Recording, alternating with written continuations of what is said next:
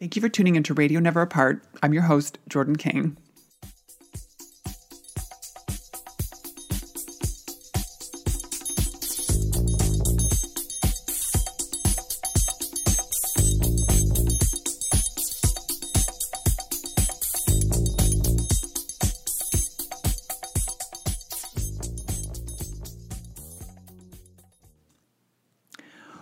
Back, returning listeners. And if you're listening for the first time, welcome and thank you for tuning in. Radio Never Apart is an interview feature started at the beginning of 2020, which launches monthly as part of the Never Apart online magazine. I have interviewed some incredible people in various aspects of nightlife and nightlife culture across North America, including performers, DJs, drag performers, promoters, and so many more. In this episode, I'm speaking with Rosalind Blumenstein. Rosalind is now a social worker living in California, but in 2003, she wrote a memoir titled Branded T, which details very openly her time living and working in Times Square during the 1980s. Rosalind's book also documents her social and medical gender transition, and we discuss her thoughts on having shared so openly about that process. We also talk about the New York nightclubs she worked in or frequented, including the 220 Club, Gigi Barnum Room, and Gilded Grape, and how those spaces shaped her process of self discovery. I should mention that Rosalind's speech is impacted by a condition called essential tremor, which she described before our interview as making her sound like Katharine Hepburn. I don't think it takes away from what is an incredibly rich and honest conversation about Rosalind's life.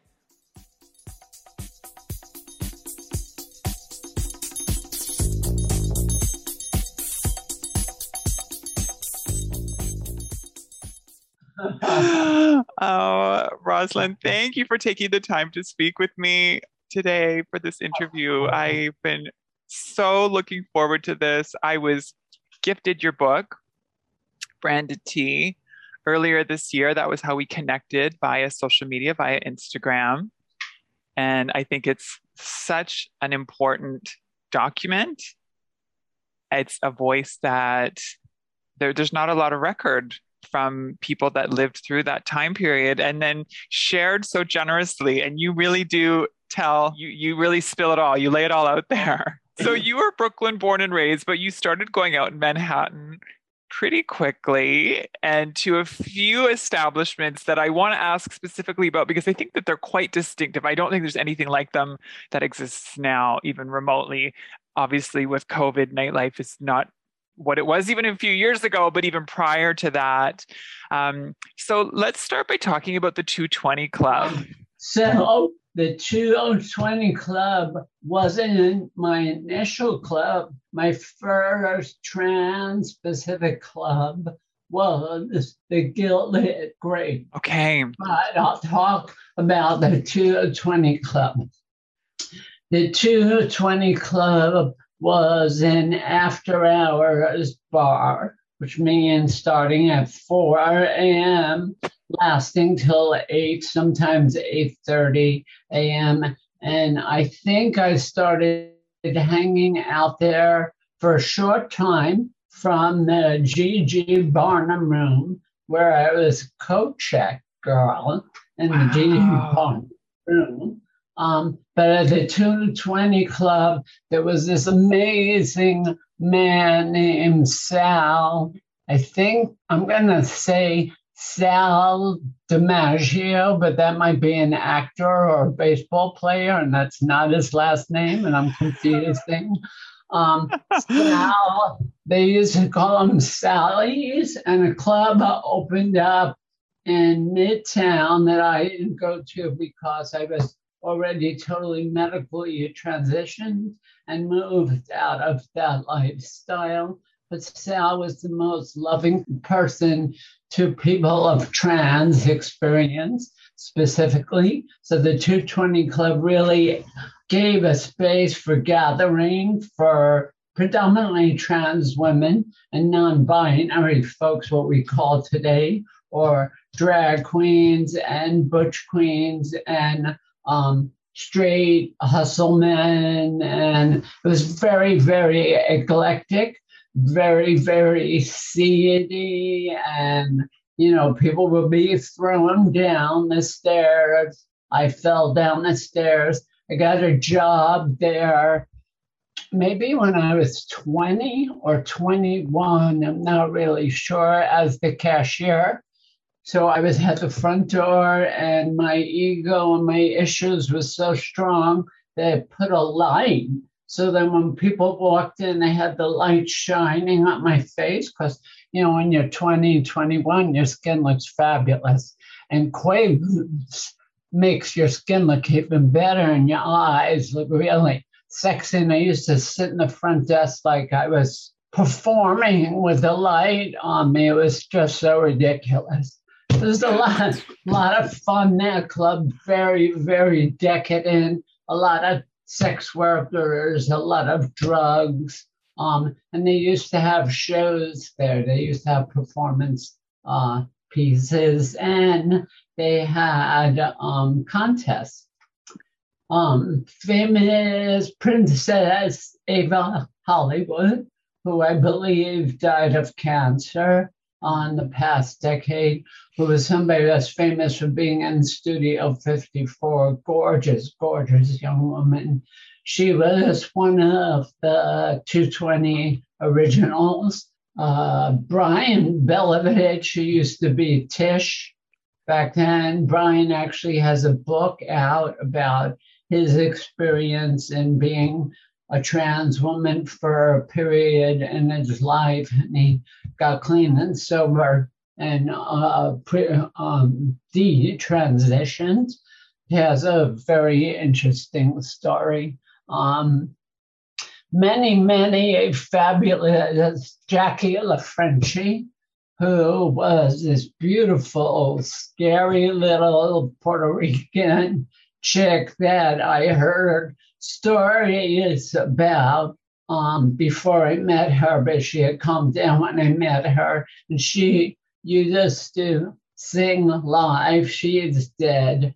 And of course, I was a Miss 220, and then they had the Miss 220s of all the Miss 220s, and I won. So I'm like, I was the top of the trashiest after hours club, and I'll hold that close to my heart. so you were the you won the title of like the grand Miss 220 of all the 220s. But I have to tell you, I think they fixed it because I worked there first, and second, I was fourth runner up, and they called it the Miss Gay New York contest at the Barnum Room. And I was so furious. There was fourth runner up and I didn't win. Mata, the late Mata Duval won, and she was ridiculously beautiful, come from a lot of money and privilege, but was a street queen. She's dead now. She won, and I won. I came in fourth, and I was like ran off the stage, so upset that I came in fourth. I was 21, and then they had the Miss 220s of the 220 Club, and I won. So maybe maybe they fixed it since I worked there. They said, let's give this girl a bone. She has mental health issues. So the the building itself still exists. And I think what I've always been so fascinated about when I when I've read your description and I knew this previously is it was even multiple levels. There was stairs to an to like an upstairs level. There was the main the main level. Uh, I mean, it's just it's hard to imagine a sort of underground space that was that big physically. And after the 220 club closed, it was like a 660 or something. I forgot the name of it. Eddie Murphy was hanging out there as a big, it was it was not a um, you know, as a eclectic as the 220 club, it was more of a high-end club. But on the 220 club, the first floor, they had this loudmouth gay queen bartending. I'm forgetting his name. Second floor was a disco with DJs. And third floor, this amazing woman, Jessie, big Latina black woman. You could look up um, Sally is Hideaway. If you Google that, you'll see a picture of Jessie working there. she was just this big, lovely, sexy, just a, a wonderful human being with such a heart. And in that world, to really see somebody with such a heart of gold was so enchanting. You're bringing, you're making me think of stories I haven't thought of in quite some time, or people that have come in and out of my life that have like just left a mark. And that's, mm. you know, we live our lives, and if only for a moment we touch each other's heart on a positive level, what a gift, what a gift that is. Mm. Well, I think that's what I've really that's what's meant a lot to me about getting to interview people and to hear about these periods in their lives was that it, you know, was often creative, collaborative, dynamic, organic sort of environment. And a lot of that doesn't happen anymore with social media.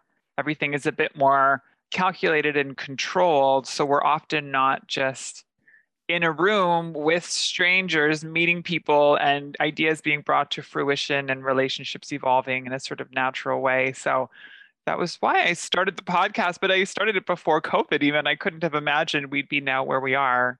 Oof. 18 months, you know, almost two years later now. Um, so I hope these are positive memories for you, but it's really, it's so wonderful to hear and to imagine what the space was like for you and the people that were mm. there.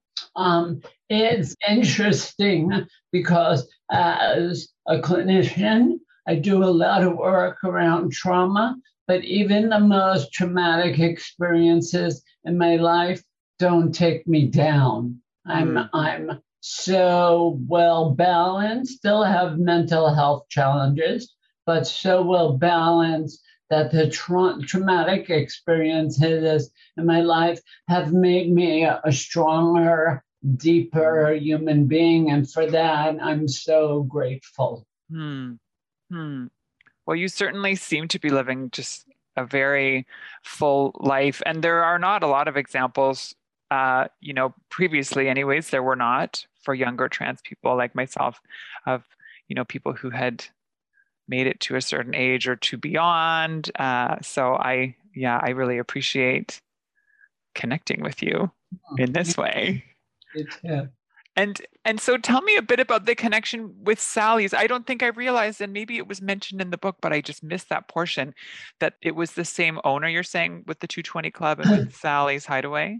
Uh, so um, actually, because I really removed myself, I removed myself out. I remember when I had my final, uh, well, not final. I'm still probably going to have more surgery because I, I, you know, I just love the presentation of a more youthful uh, look. But I remember when I was going for bottom surgery, what we now call gender confirmation surgery, and the staff at the 220 were like, okay, now you have to go. You know, you have to move on. And back then it was like, oh, and I wasn't prepared. I didn't know where I was going, but I was, oh, it's basically much more heterosexually focused in my mm-hmm. life and my engagements that it just made sense to um, uh, not participate in that scene. But they opened Sally's Hideaway on 43rd Street between 7th and 8th. I believe either in honor of Sally, who died, or he opened it and then died. I'm not sure. But was, mm-hmm. that was really a club for, like, there was a Gilded Grape, then there was the Grapevine, then there was the GG Barnum Room, and then there was Sally's. And actually, there was a downtown club, Downtown Diva, I can't remember her name. She was a client of mine at the Gender Identity Project, and her and her husband. And so, since I added her as a client, I can't say the name, mm. but I don't remember the name. And they had opened uh, some club that was um, in the village area. the Sally's was predominantly for sex workers and men that dated trans women or like to rip off the uh, tricks of trans women. Mm-hmm. So it was quite an interesting uh, array of people. In the 70s, there was this club called a bar, the Haymarket, on 46th Street and 8th, where men would hustle older men and mm-hmm. then they would come to the Gilded Grape because they would be dating a trans woman mm-hmm. and hanging out at the Gilded Grape. It was just so much fun. it was so colorful. I'm I well I'm yeah I'm glad to hear that you still have fond recollections of it because I know it was a life that was fraught and you're very frank about that in your book and about your experiences and so it's certainly not you know, I don't intend to glamorize it, but I imagine, and you talk about this in the book, there's there were such strong relationships and there was a collegiality amongst everyone that was in that world and Times Square in the 1980s. I mean, it's well documented, but it was a very, very different time in New York than they are now. Correct. And there was, you know, I talk about it in Branded T the authenticity of the street thug. Uh, you know, where people didn't shade their shit. You, if you knew them, you knew exactly where everybody was coming from. And I've worked, at, you know, in the field of politics and dealing with theater people and dealing with the biggest uh, movers and shakers in the gay and lesbian movement before it was LGBT. And you know, white collar is doing the same stuff as blue collar, just white collar gets away with it more often than the blue collar because you don't have the privilege of being more anonymous because you're just out in the open. So that was very scary for me, and I probably would never survive. if It wasn't for the wonderful Tuinals and Seconals and quaaludes and black beauties and pot and acid and angel dust. Um, it was, you know, it was an interesting, it was really, if I was an anthropologist, I really put myself in that world and really learned so much that has made me who I am today and what makes me so good as a clinical social worker because I really understand on some deep level addiction and mental health and mental illness and crime and you know all that colorful stuff that is underground. I can only imagine and you just have such a you just have such a wonderful way about you. Um, I just, yeah, I can only imagine in your current professional and environment and role, the amazing kind of work that you do. Mm-hmm. Um, can we talk a little bit about the Gilded Grape next? So, the Gilded Grape was another of the clubs in Times Square area. So, the Gilded Grape was probably after I was too young to go to the 82 Club. I wasn't in that generation. But in the Gilded Grape, I was 16 because I was going to high school of performing arts. And when I knew I, I, needed to start my transition, people told me instead of going to the doctor or the therapist or the internet, they said, go to the Gilded Grape. so I went there and I could recall being 16 and sitting on a bar stool, not moving my face, because I never really had a pretty face. It was kind of crooked and awkward, but um, I I still have like the greatest eyes. so you, I, I think you're stunning. I mean, I don't agree with that statement at all, but I can appreciate at the time as a teenager. Thanks. You, know, you um, so I sat there and I just like had my eyes open, looking at people, like now moving and now knowing what to do. But they used to have shows. The late Timmy Scott, and I won Best Actress um, when they had a contest there. And I won a Cher contest and I had an afro wig, ringing gown that the late Kelly had lent me. And I came out on stage and people were just so supportive. And there were older women in the Cher contest that were furious. And when they, when people get furious and they get the great, you had to watch for a knife to cut your face. Like it was really, it's a little shady. But I want to name some amazing people that should be recognized. I think Jeanette's still alive. They used to call her Body Jeanette. She was the most beautiful, dark skinned Latina woman who was married to a guy named Michael, go go boy, not Michael. And there was this woman named Rudy who was absolutely, they were like the stars. But I talk about in my book, and I want to recognize Linda Roberts because she was a woman of trans experience that never had surgery because she got married and her husband wanted to buy a car instead of her having sex. And she was so codependent, they got a car. I said, I thought if she would have had surgery, she could have made so much money off that pussy, she could have bought five cars. But she wasn't thinking clearly because she wasn't a sex worker. But her and Mickey Natalie were the two women that came into my life that Mickey took me in when I was living at the Baron Hotel on 51st Street with sores on my face, 16 and a half.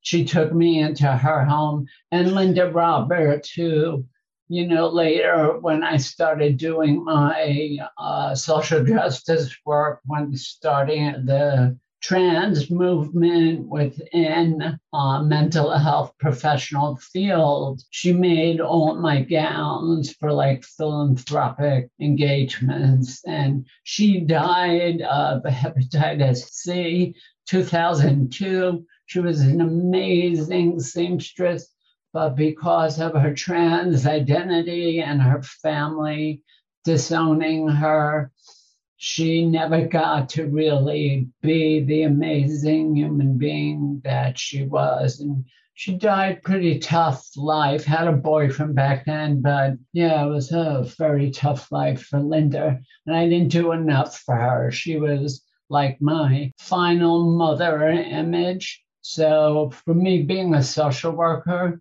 is about trying to give back to as many people that have given to me so freely and mm. generously. So that's when when you called me to do this, I was like, you know what, good for her, good for what you're doing and how you're trying to educate people and let me support you. I appreciate that so much and I I've learned so much and I what I hope to do is to continue sharing what I'm learning and also about some of the stories of incredible people like yourself that I'm connecting with. And also to hear it from yourself and from your own voice is so, so important, right? And there's just nothing like someone sharing their story themselves and some of their memories themselves. It's interesting. The Gilded Grape, then the Gigi Barnum. I fell into that and then got caught in that's the only, although I lived in and out of my father's house and I tried little jobs, it sort of ghettoized my identity.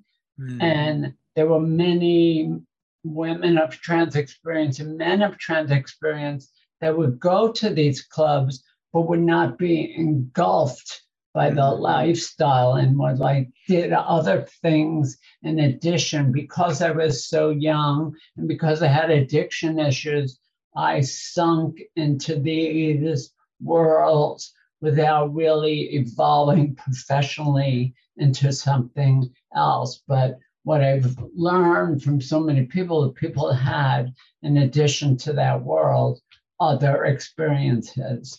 Um, the Gigi Barnum room is like I could talk about that place for an hour. I would love to hear your memory about that space, which was a continuation of the Gilded Grape. Actually, you know, I think that was, in, at least in my generation, in my era, the highlight of a uh, positive club scene that catered to what we would call today um, uh, trans, transgender, gender uh, uh, non-variant people from all walks of life. And, um, you know, the uh, Gigi Barnum Room had um, such delightful energy. And unfortunately, the populations that it was serving,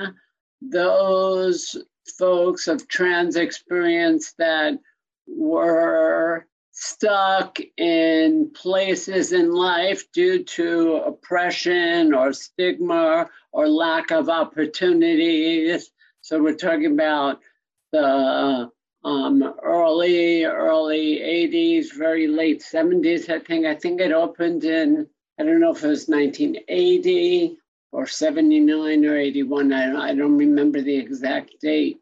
Uh, and when we talk about uh, trans issues today and oppression and stigma and uh, dis- disenfranchisement and uh, inability um, to really uh, be as successful as one would like because of the gender issues and concerns.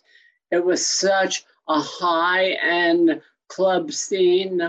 One space was a long bar where, you know, I don't like the use of the language cis. It's just not my language. I identify as cisgender mm-hmm. yeah, of trans experience. You know, I don't really like that that uh, the linguistics because sometimes it um, delegitimizes an identity on some level.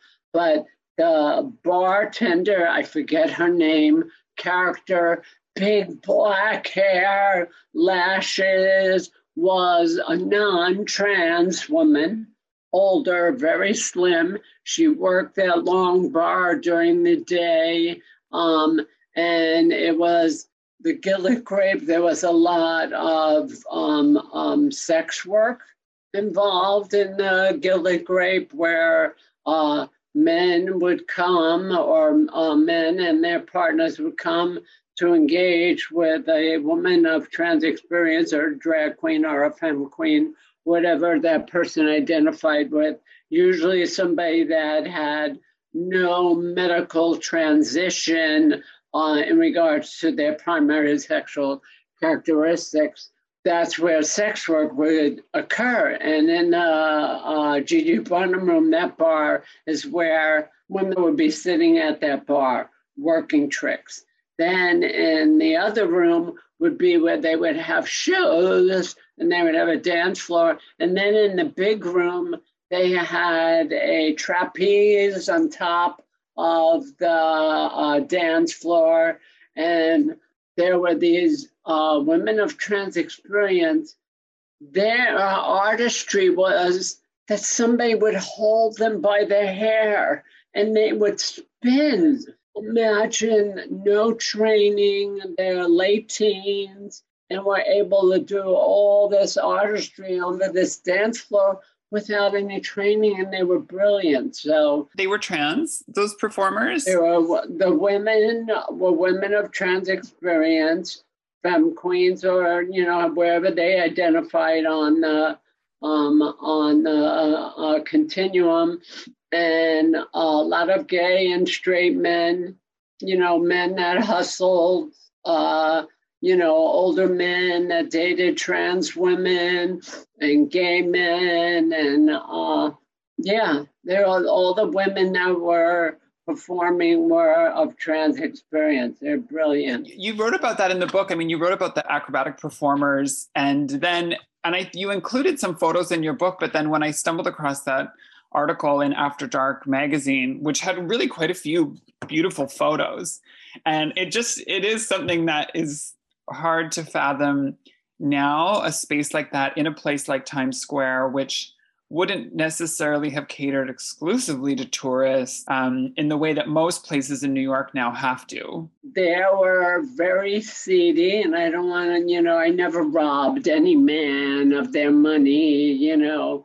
Uh, I wasn't really um, that interested in sex work back then because I was just white trash whore and wanted to give it away, you know, to anybody I can. So I wasn't really into selling it.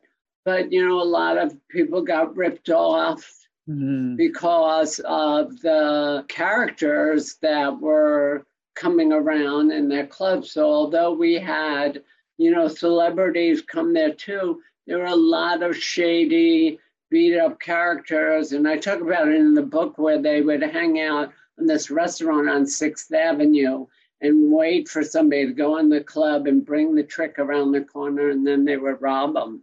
So, you know, that didn't really do well um, uh, for keeping that place afloat. I don't know how long it lasted. So it went from the Gilded Grape to the Gigi Knickerbockers and Gigi Barnum Room. Then when that was closed down, it went to the Grapevine and there were like other seedy clubs that were trans-Pacific that I already moved out of that world by 1983, so I didn't really get to participate. But the Gigi Barnum Room, they had the best, like they had fashion shows mm-hmm. and all trans women, like the most beautiful women that really knew how to work it. In my early 20s, I was so unsure of myself and I was so caught up in drugs that, you know, I didn't really evolve in myself. I remember we were auditioning for a movie, it was called Vera, and it was at the Gigi Barnum Room. It was Vera, the woman of the 80s, it was going to be the guy, the redhead from the Partridge family, who got arrested for beating up a trans sex worker one at one point. Wow. Um, he was the he was there on stage. I have a picture of him and me. I was auditioning and I did the song um, from theme from Valley of the Dolls. And I remember that. I was like sitting down like this, all scared. So I must have been like 21. So many different things happened there that could have, so many spectacular people with mm-hmm. such talents. The late Mata Duval, she was such a beauty. Um, there was a, a, a Spanish woman named Jeanette and Marudi. I mean, it really was an exciting place to be, but it was also a place where the fantasy of life became your reality. Mm-hmm. So you got stuck in just being in a fantasy. Mm-hmm. And a lot of people got stuck in that in the disco era, mm-hmm. you know, mm-hmm. just a lot of drugs, a lot of, uh, you know, some sad stuff too. I remember this woman, Sonia Babua, Sonia, which means Bluebeard. It's horrible. Boyfriend Lucky. Why am I remembering these names? It's crazy. I slept with him because I really didn't have any boundaries. It must have been 17. And she came with acid to throw acid in my face.